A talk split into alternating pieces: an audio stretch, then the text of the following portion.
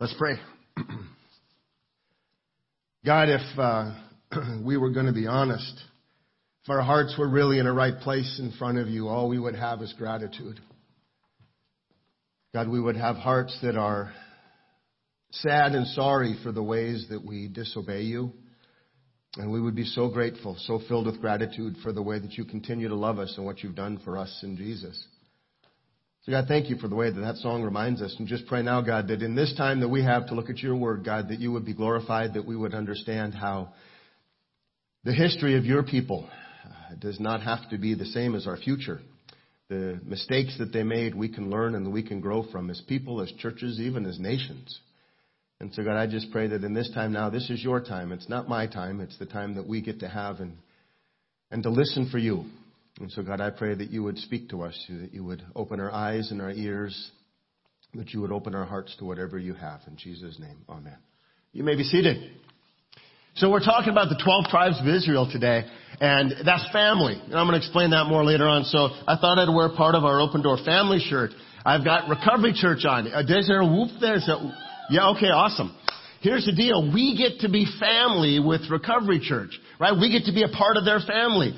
And it's one of the great things about being in the church and for the nation of Israel. It should have been one of the best parts about being who they were. But somehow they managed to just goof it up. And so we want to make sure that we look and that we learn. And uh, so we're stepping away from looking at individuals and we're going to look at a whole nation. And I, I got to tell you, some of you were here first service. I learned a huge, no, I was reminded of a huge lesson at first service. A huge lesson I was reminded of is this. Number one, you can't take a tough text and try to go too fast. That didn't go well for me. Got a, literally got a whole page ahead of myself. The second thing is, I realized um, this really is God's time. This, this is God's time between He and, and you and I and all of us. And the reason we never leave God's Word is because that's where our truth is. Right? I, I, can put together a message, but that doesn't matter nearly as much as what it is that God has, God's Word has for all of us. And so I'm going to slow down, which I didn't do at first service, which isn't always easy for me. And uh, for you note takers, you can probably be filled with gratitude over that one. So we're going to talk about the nation of Israel. And the nation of Israel really is, as we meet them, they're one nation under God. They don't have that written down, but in terms of their identity, they understand that that's who they are. God has, has heard their cries in Egypt. God is the one that brought the nation of Israel out of bondage. God brought them into the wilderness and it was supposed to be a quick trip and they ended up making it 40 years of wandering. But He fulfilled His promise. He brought them to the promised land. They should be filled with nothing but gratitude. But people being who they are, they, they kind of managed to goof it up. And so we're going to try to learn from the history, uh, not only what it applies to our nation, but for us as people, our relationships, our churches. Certainly we can see some of our country happening in what's going on with this passage about Israel as well. So it might feel like it's a land on the other side of the world, which it is, in a time a long, long time ago, which it was. But what we can learn from it is still relevant today, even though it was thousands of years ago. We're going to look at the nation of Israel here. God's people living as one united nation, but what they end up doing is they end up becoming a split kingdom because they brought disunity to what God had brought together. And that's something we've got to pay attention to because we can do the very same thing. And, and, so let's not. Let's not as, as people, as couples, as families, as churches, as a nation.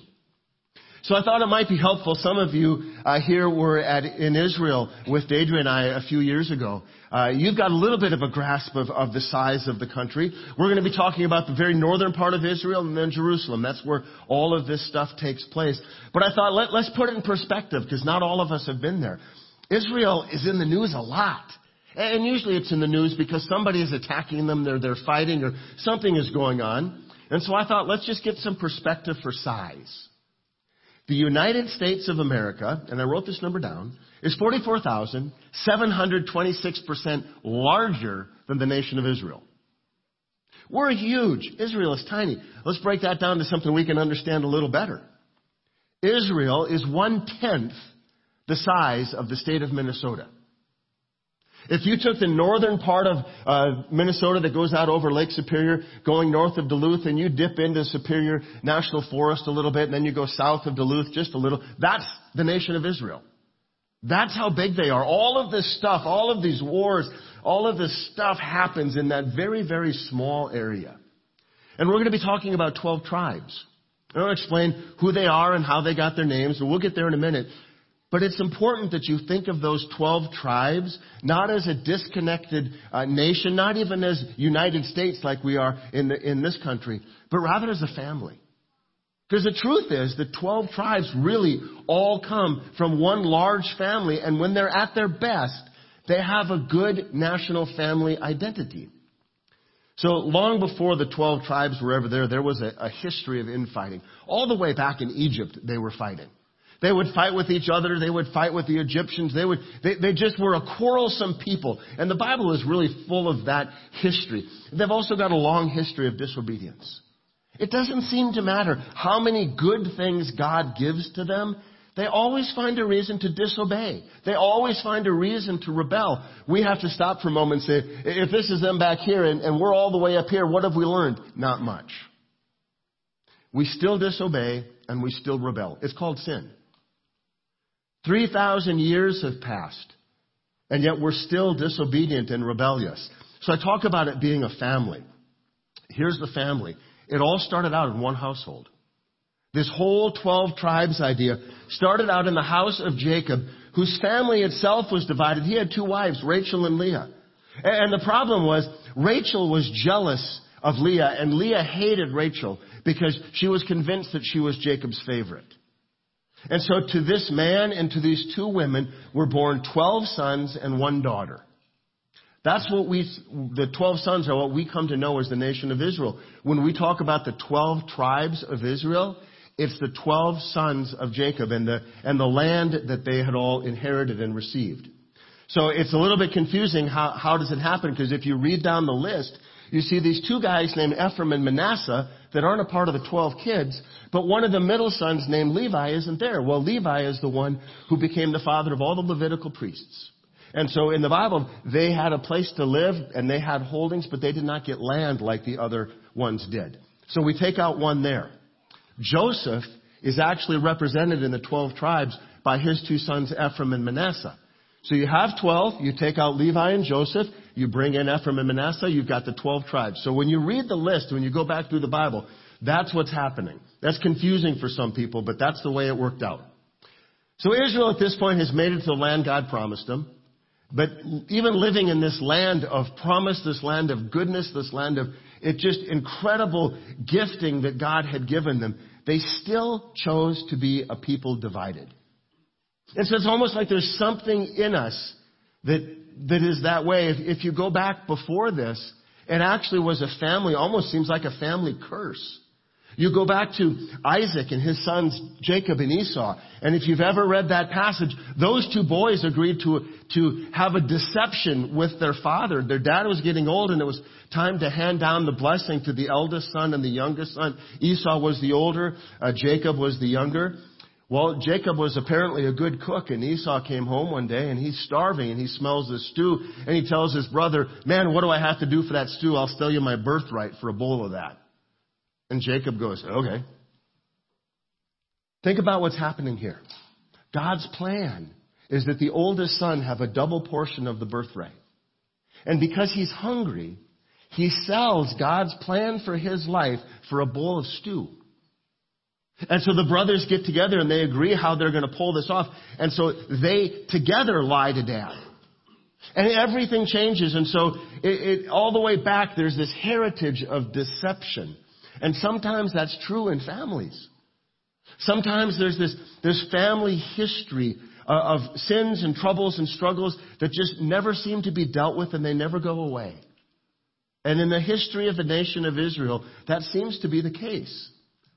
So, so things haven't changed all that much. One of the first things that we learn from that interaction with the brothers is that the enemy of God will always try to get you to focus on something in the moment to get you to forget about the promise of the future. What I mean by that is this. Maybe you're hungry. That was what happened to Esau. Maybe there's something you want to do that you know you shouldn't. Maybe there's something you want to see that you know you shouldn't look at. Maybe there's somewhere you want to go that you know you probably shouldn't be there. Maybe there's something you want to try, but you know you really shouldn't. See, what, what Satan wants to do is to get us take that momentary need, that thing that's right in front of us, a want, a need, a desire, a lust, something that we think that we deserve. Because if he can get us to look on that, look at that in the moment, the chances are pretty good he can put it in front of us again and then the yes is easier. And before you know it, we've forgotten about the long-term promise of God that we say we're living for. We say that we want to, we want to live for heaven, but it's so easy for Satan to get our eyes off of heaven and living for the things of the moment that we say that we want. Esau chose to satisfy his hunger. And in doing that, he gave away God's long-term promise for him. That's a mistake we don't want to make. How often do you choose something just once? And I'm talking about, about something that's not good for you, a sin kind of thing. You choose something in the moment thinking it's just going to be this one time. I'm just going to do it this once. Nobody's ever going to know um, it's not like I'm that interested in it. And before you know it, you find yourself separating yourselves from the people who love you in order to carry on that thing that's now become a habit. How often do we make that quick slide? We separate ourselves from the people who love us, the people who might try to call us back. Before you know it, we're not going to church anymore because we figure, well, they're all going to know and your Christian friends, maybe you only had a few, you separate from them because, well, they're just going to tell you what you're doing is wrong. And at this point, that one time is turned into all the time. And you don't want anyone to tell you that what you're doing is wrong. And before you know it, you become that next person who used to belong to a church or used to have a family or you used to be married or you used to get along great with your kids or I used to have a job. And when you look back on it, you realize it all started with that thing you were just going to do that just one time. And that's how Satan works. And this story about the brothers that, that have this, this crazy agreement to sell a birthright, it speaks to our lives so clearly because, you know, the cup of stew wasn't that big a deal. But what it represented and what it led to changed history. So the, the deception and the fighting continues through the time of the judges of Israel and, and the tribes, all the way up into where we were talking about David. Finally, in David, uh, in 1 Samuel 5, David manages to reunite everybody. The people all agree with him, and, and they're they're all together, one nation. And David's son Solomon, he's going to become the next king. So we're skipping through Scripture. And the Israelites, they're this fiercely independent bunch of people. They, they always, they kind of like to see themselves as the better underdog. Everybody else thought that they were better than them, but they, they just always believed that we're, we were the better ones. They had a fight for our lives mindset. They saw enemies all around them.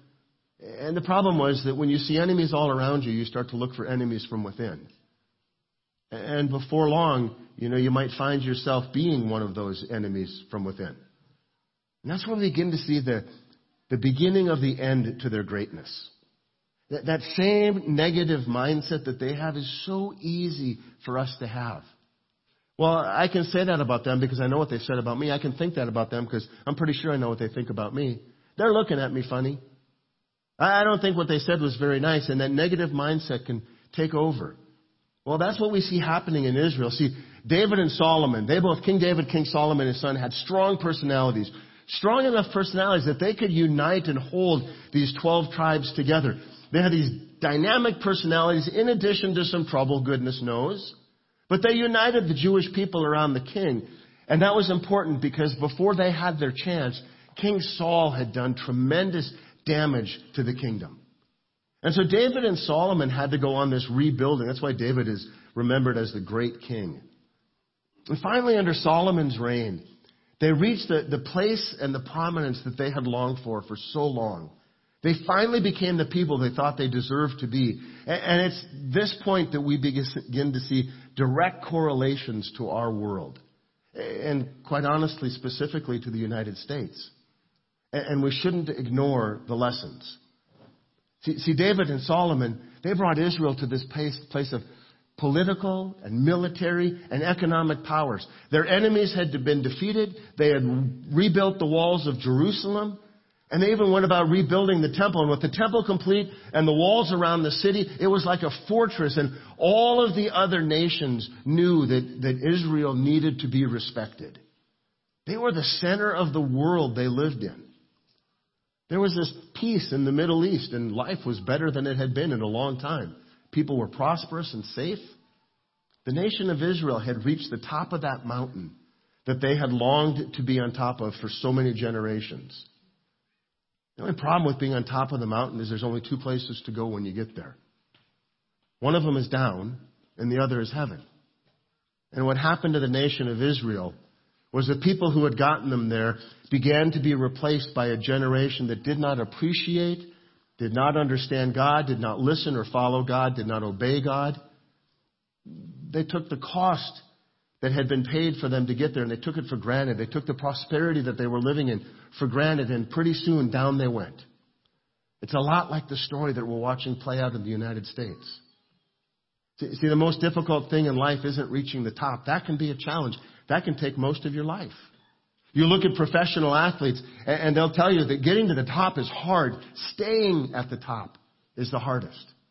Because there's always somebody that wants to knock you down. There's a, there's a saying in the financial world that says the first generation works hard to earn the wealth, the second generation spends the wealth, and the third generation squanders the wealth. That's what that's the nation of Israel was living in. See, those who had paid the price had been replaced by those who had lived this life of ease, and, and it seemed that all they had to do was to destroy what had been given them, and so they started to do that. So we got to go back to family history a little bit. Saul. Saul was from the tribe of Benjamin. Benjamin was one of Rachel's family tribes. David, same family, was from the tribe of Judah. That was one of Leah's family tribes. So while they were still in the family, this disagreement between the two women is still playing itself out. And so when David was crowned king, it was the Benjamites, it was the followers of Saul that attacked and rebelled David. So 2 Samuel 3:1, if you're taking notes, David is successful in squashing this rebellion. And he unites the 12 tribes yet again. says that was the beginning of a long war between those who were loyal to Saul and those loyal to David. As time passed, David became stronger and stronger, while Saul's dynasty became weaker and weaker. Saul had given up living for God. And David, as king, grew stronger and stronger. So it makes sense that everybody be happy with the 12 tribes together, right? King David, great king, everything's going well. That wasn't the case. So often with families, with churches, with governments, what is contentment for one person is seen like an opportunity to exploit that situation for personal gain to others. When people are happy, they're not paying attention. And there are some personalities that will come in and try to take advantage of that. And in the case of David, it was his own son Absalom. Absalom was the one that decided he's going to draw support himself away from his father, King David. And as a result, people began to turn their allegiance from David to Absalom. You can read about it in 2 Samuel 15. He launches what amounts to being a political uh, campaign. He's lobbying. He's trying to divide the people by catching them right before they even walk into the city. He's deceitful, but he's indirect, and it works. And so what happens is King David, the Bible says, and his servants, they've got to flee Jerusalem. They leave fear of their life because of Absalom's insurrection. But it turns out that that's not the only revolt that David is going to face in his life. See, David found out that you have support until the people who say they support you have their own ideas. And when they don't agree with yours, they, they decide that, well, you know what? I love you until I don't love you. I serve you until I don't serve you. Absalom was David's own son. He should have been the safest one. The people who should have been most in support of David as a leader were the ones that caused him the biggest problems. And the same can be true in families and in churches and in businesses and in government.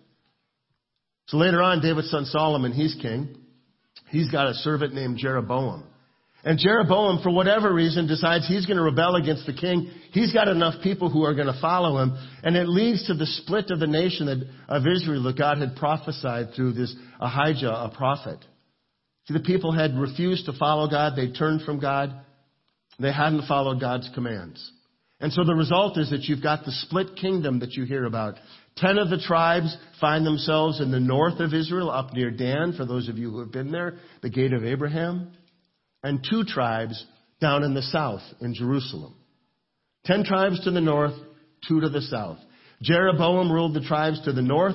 He ends up doing something crazy. He goes back to what they did in the, in the wilderness days after Egypt.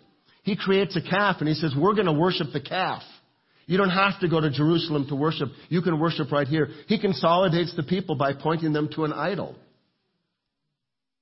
And then Rehoboam, Solomon's son, led the tribes to the southern part of the kingdom. What happened was Jeroboam led the people away from God. And Rehoboam in Jerusalem at least tried to keep pointing them there. So in the Bible, the northern kingdom is called Israel or Ephraim, and the southern kingdom is called Judah. And this whole division is disastrous because what amounts to the sins that the people are committing against God allows, tells God it's time to just turn them over to their sinful desires because God lets us have what we really want. It's an important reminder that who we say we support, who we say we follow, who we vote for, those people are going to lead us somewhere. And if we're not careful who we throw our support behind, before you know it, you can find yourself worshiping a calf. If the people of Israel do it, have done it in the past, the people of America certainly can. So if we think of our churches as families, which is something we talk about a lot around here, it's because families take care of each other. Families look out for each other. They stand up for, they speak well of, they love, they care for, they take care of. But just like in the nation of Israel, Paul says in 1 Corinthians 11, he says, I hear that there are divisions among you when you meet as a church. And to some extent, I believe it, Paul says. Sadly, there are oftentimes divisions in churches because churches are full of people. And where does Satan like to do his work? He likes to do his work in the minds and with the egos of people. There's divisions because sometimes people get selfish. And we become selfish because what it says in Romans, we've traded the truth about God for a lie. They worshiped and served the things God created instead of the Creator Himself, who is worthy of eternal praise. What happens? Where does dissension and disunity and splits come from? It comes from people, always, every time. So James in chapter 4 verse 1, he says, what's causing the quarrels and the fights among you? Don't they come from the evil desires that work within you? That means that we as people, we as churches, and it's high time that we as a nation See, if we're unable to come to honest terms with the evil desires in us, what we're really thinking, what we'd really like to see happen to that person we don't like very much, if we don't come to terms with those things that are at war within us, if we're not honest about what's really in our hearts and what's really in our minds and what we're really thinking, the enemy is going to have a playground in our thoughts which will lead to disaster in our actions. We'll be deceived by the devil and we'll end up following him because his temptations draw us in. Remember that idea of just once, I'm going to try it? I'm going to just take a look. I'm going to see what that's like. All it takes is that one yes. And that's enough for Satan to draw us in to months or years or a lifetime of trouble. But see, the Bible tells us that God's Holy Spirit is a spirit of unity, not division. Why is that important? Because people are the dividers. God is the uniter all of the time. We are the ones that create disunity. God is the one who always, from before the beginning, has brought order out of chaos through his Holy Spirit. Bible says that David was a man after God's own heart because David loved God and David loved people. David made some massive mistakes in his life. He sinned out loud, but his heart was good. David was committed to God. And if God can use David to be a man after his own heart and to unite people, I'm pretty sure God can use you and I to be a man and woman after his own heart and to be people of unity also. And is there really anything in America today that we need more than Christian people who bring a message of love and Jesus and unity? That's the thing that we're missing. So then the question is who or what are you committed to? Who or what are you living for and giving your life to? Have you given your life to Jesus? who already gave his life for you. Bible says Jesus gave his life for you when you were still a sinner. Jesus didn't wait to give his life before you said yes. Jesus gave his life giving you the opportunity to say yes. He is the one that started it. Jesus' death on the cross is the beginning of bringing order out of the chaos that we make in our sin. Do you live to honor Jesus? Do, do you daily make it a habit of making decisions in an attempt to become more like Him? Do you do the things that you need to do? Do you take on the habits that you need to take on to become more Christ like? Do you approach the moments and the people in your life with Christ like humility? Or do you go through life doing what so many people do with their sin, and that's trying to arrogantly steal the throne that Jesus sits on? Because that's what our sin is. We think that we've got a better way of doing it, that our way of living or talking or thinking or treating people is better than God's way. And we think that we belong on his throne, not him. We become throne stealing wannabes. It real, really boils down to what are you pouring your heart and your mind into? What gets your attention? Are you filling yourself with the goodness of God's Word, or are you filling yourself with all the things and distractions of this world? Are you helping the people closest to you, or are you competing with them? See, in Israel, when it came time for the split, there was no helping involved. It was all competition. And they never thought about what that was going to do in the long term. It was just that in the moment, let's try this. So there's this, I've told you about this before, there's this Native American teaching that I have read about. I heard someone speak, I was at a national gathering, and a guy got up, there's I think, 50,000 men in, in an arena. And he talked about that we go through life, men and women, we go through life with two dogs at war within us. And apparently it's something that their culture uses as a teaching tool, has for generations. And he adapted a little bit. And he said one of those dogs represents the goodness of God. And the other one represents the lies and the deceptions of the enemy of God all around us that we give root within us. And he talked about the two dogs that are constantly at war. They want to control your thoughts and your heart and your mind, your actions, your money, your affection, your attention. And he says, but what we do at the end is we always say, well, which dog wins? That's the question, right? The dog that you feed. What are you feeding your heart and soul? The nation of Israel too many times had people that fed their own selfishness. If there's two dogs that really are at war inside of us, one the goodness of God and the other activity of the enemy of God, which are you feeding? Are people better for your place in their lives? With Jesus as our example, we know how to live with and for others. The question isn't is the question isn't what or how. The question is will we? Or do we choose only to live for ourselves and only in the moment? Live for whatever happens to feel good right now, here, today. And before you decide, ask yourself this question. How different would your life be if Jesus had chosen to live only for himself rather than to live and die for you and I? If you want an example to turn to, Jesus is our example. See, we know that Jesus is going to return one day. We live in this world. I'm convinced that there's a lot of bad stuff going on. But you know what? I think all that bad stuff is just a whole lot of noise to get us scared. The, the train derailments are real. The chemical spills are real. The UFOs, I'm not so sure about that. But there's stuff going on that we can't explain. But here's the one thing that really does matter. All of that seems to line up with what the Bible talks about the end times. What it tells us scripturally is that the heavens are getting ready for Jesus to return to earth. But are you ready for him to return?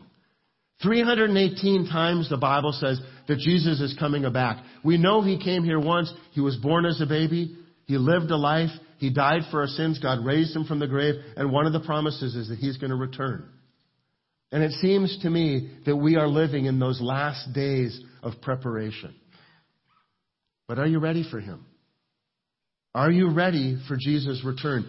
Are you living your life as one who is ready for him to come back at any moment? And then I'll go on a step further and say, as a person of unity, Are you helping others prepare? What do we say around here is that our mission is to love Jesus, love people, and then teach people to love Jesus. Because I'll guarantee you right now, there's people around you in every place that you go throughout your life who do not know that they're going to heaven. So do you spend your days building your kingdom or are you helping build God's kingdom? The nation of Israel divided and God brought together, and divided and God brought together.